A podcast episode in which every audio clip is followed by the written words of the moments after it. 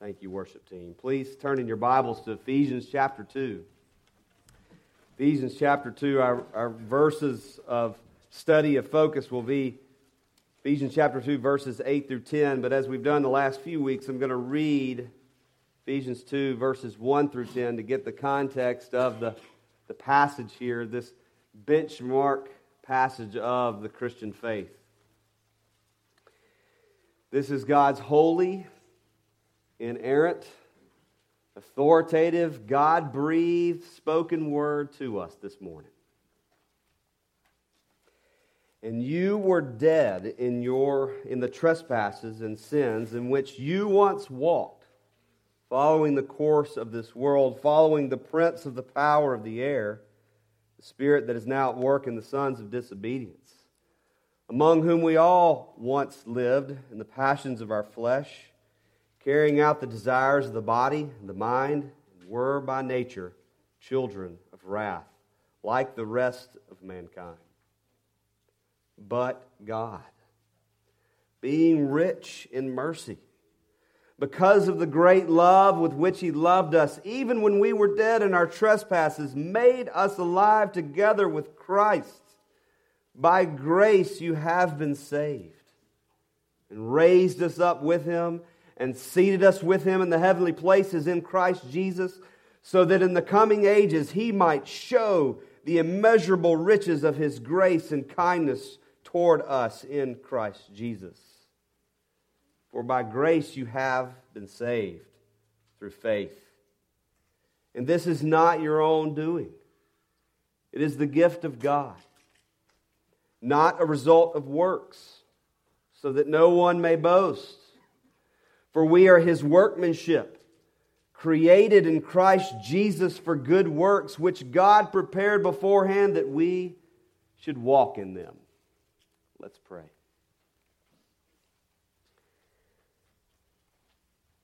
Oh, Father, open our eyes that we may behold wonderful things here in your word.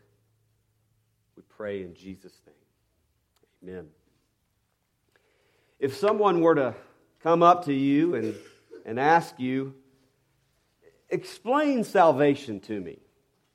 I don't quite understand it. Explain salvation to me. Or if they came up to you and said, How, how do you become a Christian? What would you say? How, how would you explain salvation to someone? What's the approach that you would take? Maybe that's a hard question for you right now. Maybe you need to be asking yourself this question Do you understand salvation? Uh, could you give a, very basic explanation of what salvation in Christ means? These are some of the biggest questions that you may be ever asked in life. Uh, and, and it's, it's paramount that you know the answer to those questions. The apostle Peter in his letter to the believers in 1 Peter 3:15, he exhorts us, he encourages us, always be prepared to give a reason for the hope that you have. How do we get prepared to give a defense, to give a reason for the hope that is in us? Are you prepared? Are you prepared? Can you, can you give a reason for the hope that you have in Christ? Can you explain the Christian faith to someone? Do you know the gospel of salvation for yourself? A Christian should know these things. A Christian should be prepared under normal circumstances to give an answer to these things.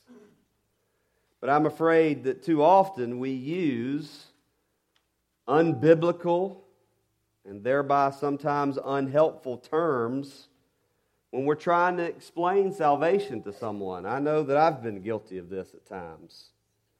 I've struggled at times to explain what it means to have salvation and faith in Christ. And I pray and I hope that we can become more word centered and Bible centered in our answers because a lot of times we tend to be man centered, human centered in the way we explain these things, in the way that we understand salvation.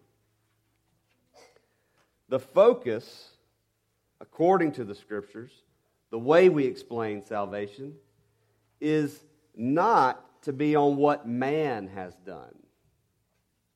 Our salvation is not only what we have done, what I have done. The entire Bible says no. Look at what God has done. Look at what God is doing. It's all about His sovereign grace and His awesome work in our lives. And so, if we're to have a correct understanding of salvation, what do we do? Where do we turn? Well, we go to the Scriptures. We go to the words of life. We go to the Bible because the Bible ensures us that we're absolutely biblical in our understanding and the way that we explain the Christian faith, the way that we talk about salvation. And I want to propose to you, I want to present to you this morning that Ephesians 2, verses 8 through 10, is a great place to start. If you've never memorized this passage, and maybe I say that every week, so just memorize the whole book of Ephesians and you'll be fine. But if you had to just pick one place, memorize Ephesians 2, verses 8 through 10. Talk about it as a family. Talk about its importance in understanding the gospel and salvation. This passage is a benchmark passage of faith in Christ. It has been called by some theologians as the heart of the gospel. Here it is, right here in Ephesians salvation explained. This is the essence of Christianity. When we read these words, these words of life, mankind can only stand solely on what is stated here in verses 8 through 10. This is the foundation of our faith. This is what it means to be a Christian. This is how one becomes a Christian. This is Christianity, salvation, all of those things in a nutshell, right here in Ephesians 2 8 through 10. The five solas of the Reformation, the five alones, you may have heard them before, they have long uh, been understood as the pillars of understanding Christianity. It's the essence of what God's sovereign grace means. Maybe you've heard these Latin phrases before sola scriptura, sola gratia, sola fide, sola Christus, soli deo gloria. These are the five alones, the five solas. Sola scriptura, scriptures alone. It's, it's the Bible alone that is our rule of faith and practice. It is the scriptures alone that is our understanding of what salvation and Christianity is. Sola gratia, by grace alone. Grace is the source of our salvation. We are saved by grace. Sola fide. It is through faith alone that we receive salvation as a gift. Solus Christus. It is in Christ alone that our hope is found, not in ourselves but in Jesus. Soli Deo Gloria. To God alone be glory. The great work of salvation is for the glory and the awesomeness of God and who He is. And so here they all are for us, here in Ephesians 2, verses 8 through 10. The scriptures clearly explain salvation here. We are saved by grace alone, through faith alone in Christ alone. And our salvation is for the glory of God alone. Here is our hope. Here is the meaning of life. Here is our salvation. Here is the gospel. We are saved by grace through faith in Christ alone. So, Ephesians 2, verses 8 through 10, teaches us a biblical understanding of what salvation in the gospel is. And so let's call our attention to these verses and explore this a little deeper. The first thing we're to see here about our salvation in these verses is that salvation is by grace through faith in Christ alone. Look at what he says there in verse 8. For by grace you have been saved through faith. Now, it's not followed by the word Christ, but the entire context, the entire, entire passage is talking about salvation in Christ alone. We're saved by grace. Grace is the, is the free, undeserved favor, love, and mercy of God toward sinners. Grace is the source of our salvation. How are you saved? We're saved by God's sovereign grace. It's grace alone that is God's grounds, that the grounds that we have for our salvation. God's grace teaches us that He could hold us accountable for our sin. He could judge us in His holy wrath, but He doesn't because of His grace. And so God's grace changes the way we view God. We no longer see Him as a, as a wrathful God coming to smite us, we see Him as a, as a loving God who comes and saves us by his grace, who showers us with his favor, with his love, with his mercy. So we must understand that to be saved by grace means that there's nothing we can do to earn God's favor. He gives it to us by his grace. We are saved by God's sovereign grace. His love, his mercy, his it's free free. The apostle says it's also, we are saved by grace through faith. Salvation is also through faith alone. What is faith? You know, who is faith? Faith in what? Some of you may be singing the George Michael song right now in your mind. You got to have faith. That's not what we're talking about right here. Does anybody else know that song besides me? Okay, good. I see that hand, brother. We're talking about faith in a person. Faith is, is simply trust and belief. Our faith and our trust is in God.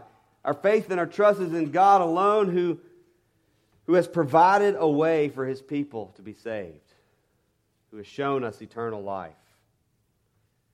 Faith is trusting and believing in the promises of God that he gives us in His Word.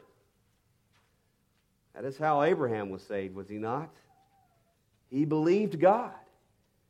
He trusted in Yahweh God as Savior, as Redeemer. And it says, the Bible says, his faith was credited to him as righteousness. We have been saved by God's grace through faith in the Lord Jesus Christ and what he has done. Our faith is not in our faith. See what I'm saying there? Our faith is not this, like, you know, just try hard and trust. Our faith is not in ourselves, our faith is in a person. Our faith is in the person and work of the Lord Jesus Christ. Faith is the means by which our salvation is uh, appropriated to us. Faith is the instrument by which grace comes to us. Faith is not the reason God saves us. Faith is not a work. God gives us faith. His faith is even given to us by grace. Faith is the response of us receiving what has already been accomplished for us in Christ. That's why we sing that hymn, My Lord, I did not choose you, for that could never be. My heart would still refuse you if you had not chosen me. Faith is the response, the work that God is doing in our hearts, in our lives, by His grace. Salvation is by grace through faith in Christ alone. Christ alone. He is the way, He is the truth, He is the life. He says, Whoever believes in me has passed from death to life. The scriptures teach us there's no other name under heaven by which we must be saved than the name of the Lord Jesus. We have been brought to, from death to life through the Lord Jesus Christ. We talked about that last time. So here it is.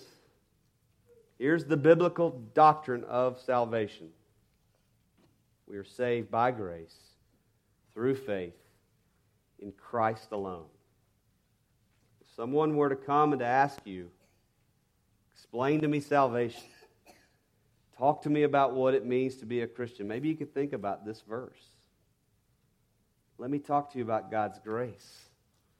Let me tell you about what it means to have faith in Christ alone.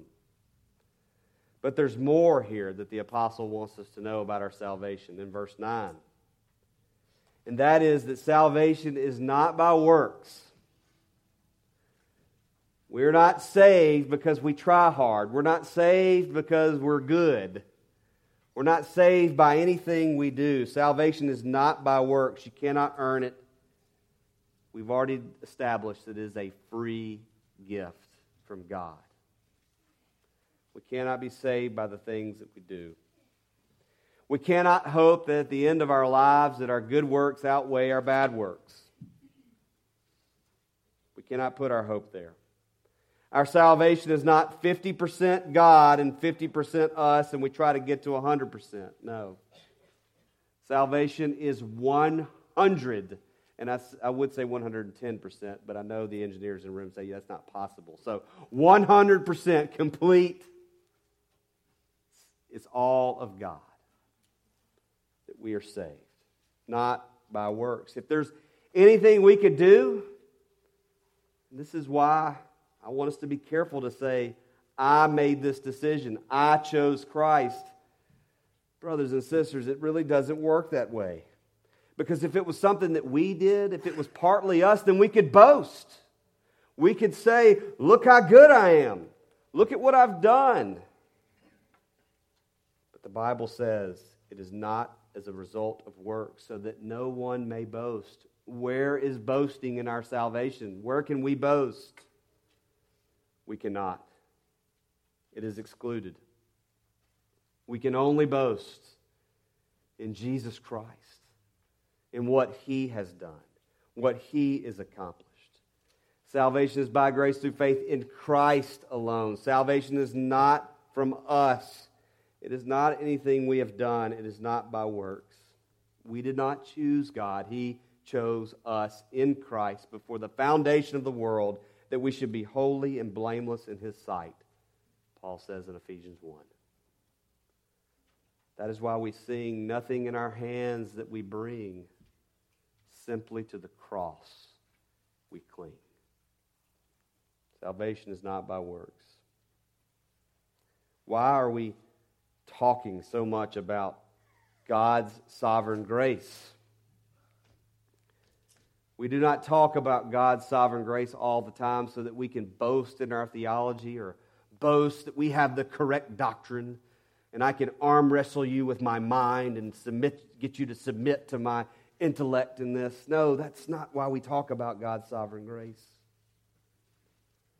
We talk about God's sovereign grace so that we can marvel and glory in the love and awesomeness of God. That He would save a sinner like you and me because He chose you. It was His grace that called you.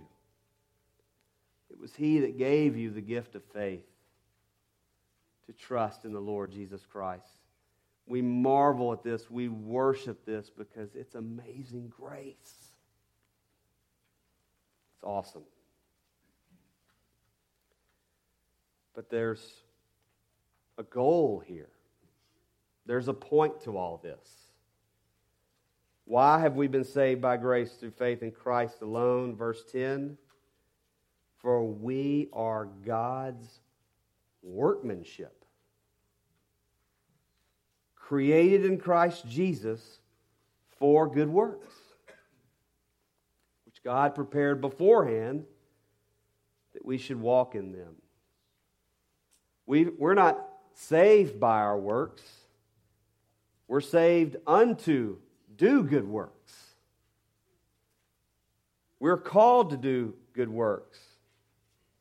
When someone, when someone gives you a gift, when someone gives you something, what, what do you usually do in return? When in the South, we write a thank you note. For those of you graduating from high school and college, get that hand worked out and those notes ready. We must thank someone for giving us a gift. We can also, too, give thanks to God by the way that we live our lives, the way we live for His glory. You see, God created us, He is the workman. We are His workmanship. We were created for a very purpose, and that is to do good works. Works have always been in God's sovereign plan. He prepared them beforehand, before you were even a thought. God prepared you to do good works for His glory, for us to walk in them. And we do these things not to earn our salvation, we do good works as a response to our salvation. We want to give God's, God glory because of what He has done for us. I need the children in the room to help me with something. I totally forgot this week this children's catechism. Can somebody help me with this? Why are we to glorify God? Can anybody remember that? Because he because he made me and he takes care of me. Thank you. Oh, I forgot for a minute. Thank you. We glorify God because he he made you. He made us. And he takes care of us. We were created for this. Thank you, children, for reminding us. We were created for good works. We were created to give glory to God. Soli Deo Gloria.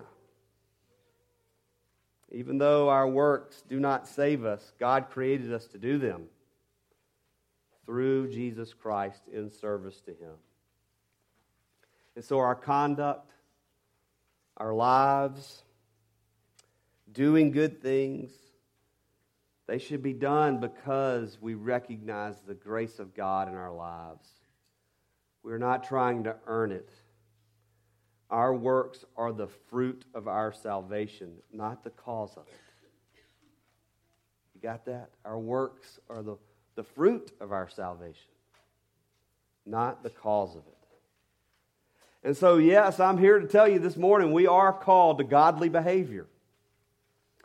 Our salvation does demand that we do good works for the glory of God. So, what does this godly behavior look like? It looks like this. It looks like loving the Lord your God with all your heart, all your soul, all your mind, all your strength. Being God's workmanship, living for His glory, means honoring the Lord your God with your money, with your time, and with your talents that you realize that you are not your own. You are bought with a price. God purchased your salvation, and we are to live for His glory. It means that we are to think of others before ourselves. It means that we are to radically reorient our priorities around the things of God's Word worship, serving, giving, walking in these things that God has called us to walk in, we're called to do it. We're called to reorient our lives around living for His glory alone. Our salvation is worth it. It is worth giving God all the glory for His grace to us. We don't deserve God's grace but He provides it freely to us without limits, without conditions. This is what it really means to be a Christian. We are saved by grace through faith in Christ alone. We were created for good works to glorify God. And so the late Martyn Lloyd-Jones says, Thank God it is all of grace. If it were not of grace, we would all be hopeless. We would all be undone. We would all be condemned. Thank God for His grace. And that is what this table before us symbolizes. That's what it shows us. It is a means of grace. It nourishes us. It teaches us. It shows us that it is by Christ alone and His grace alone that has saved us. And so, brothers and sisters, let's nourish on that this morning. Let's pray.